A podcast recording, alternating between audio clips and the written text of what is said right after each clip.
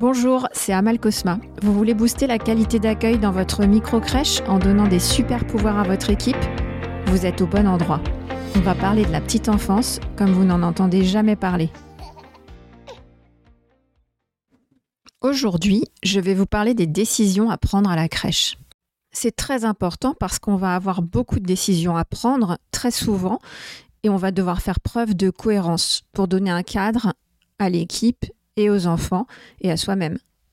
Moi, le point de départ de toutes mes décisions à la crèche, c'est l'enfant. Et oui, là, je parle de toutes mes décisions, même managériales. À chaque fois que je dois prendre une décision, je le fais par rapport à l'enfant. Pourquoi? Parce que pour prendre une bonne décision, il faut une boussole. Et moi, mon parti pris, c'est l'enfant. Pour illustrer, prenons le planning. Le planning de l'équipe de la crèche doit avoir un seul objectif, permettre de répondre aux besoins de l'enfant. Alors si c'est bien le cas, le planning ne peut pas varier, ni changer en fonction des besoins des adultes.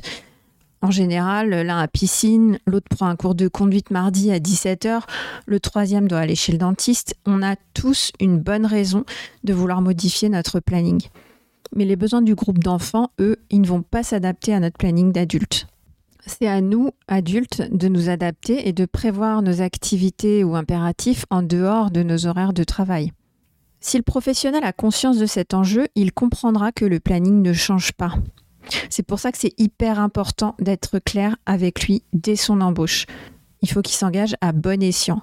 Moi, c'est un sujet que j'aborde dès le premier entretien. Pour être honnête, je fais partie des managers qui n'aiment pas dire non. J'ai peur que le professionnel soit déçu, j'ai peur d'affronter une situation pénible. Et ça, ce n'est pas un bon guide pour prendre les bonnes décisions. Alors s'appuyer sur l'intérêt supérieur de l'enfant, ça m'a beaucoup aidé. En plus, le professionnel a tout à y gagner. Soyez à l'aise pour lui expliquer le sens de vos décisions. Lui aussi, il a envie que l'enfant soit au cœur de vos préoccupations.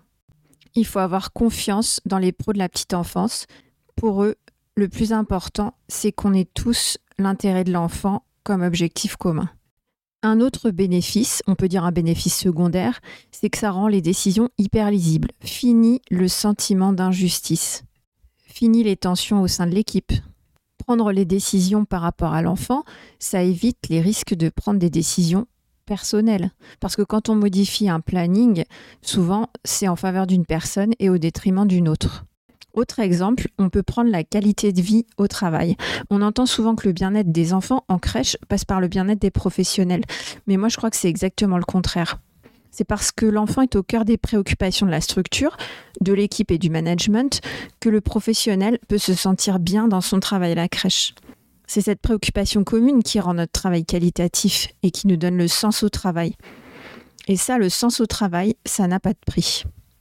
Alors, si vous voulez prendre les bonnes décisions à la crèche, posez-vous toujours la question de l'enfant. Qu'est-ce que ma décision va avoir comme impact sur l'enfant à la crèche? Testez ça tout de suite, vous allez adorer.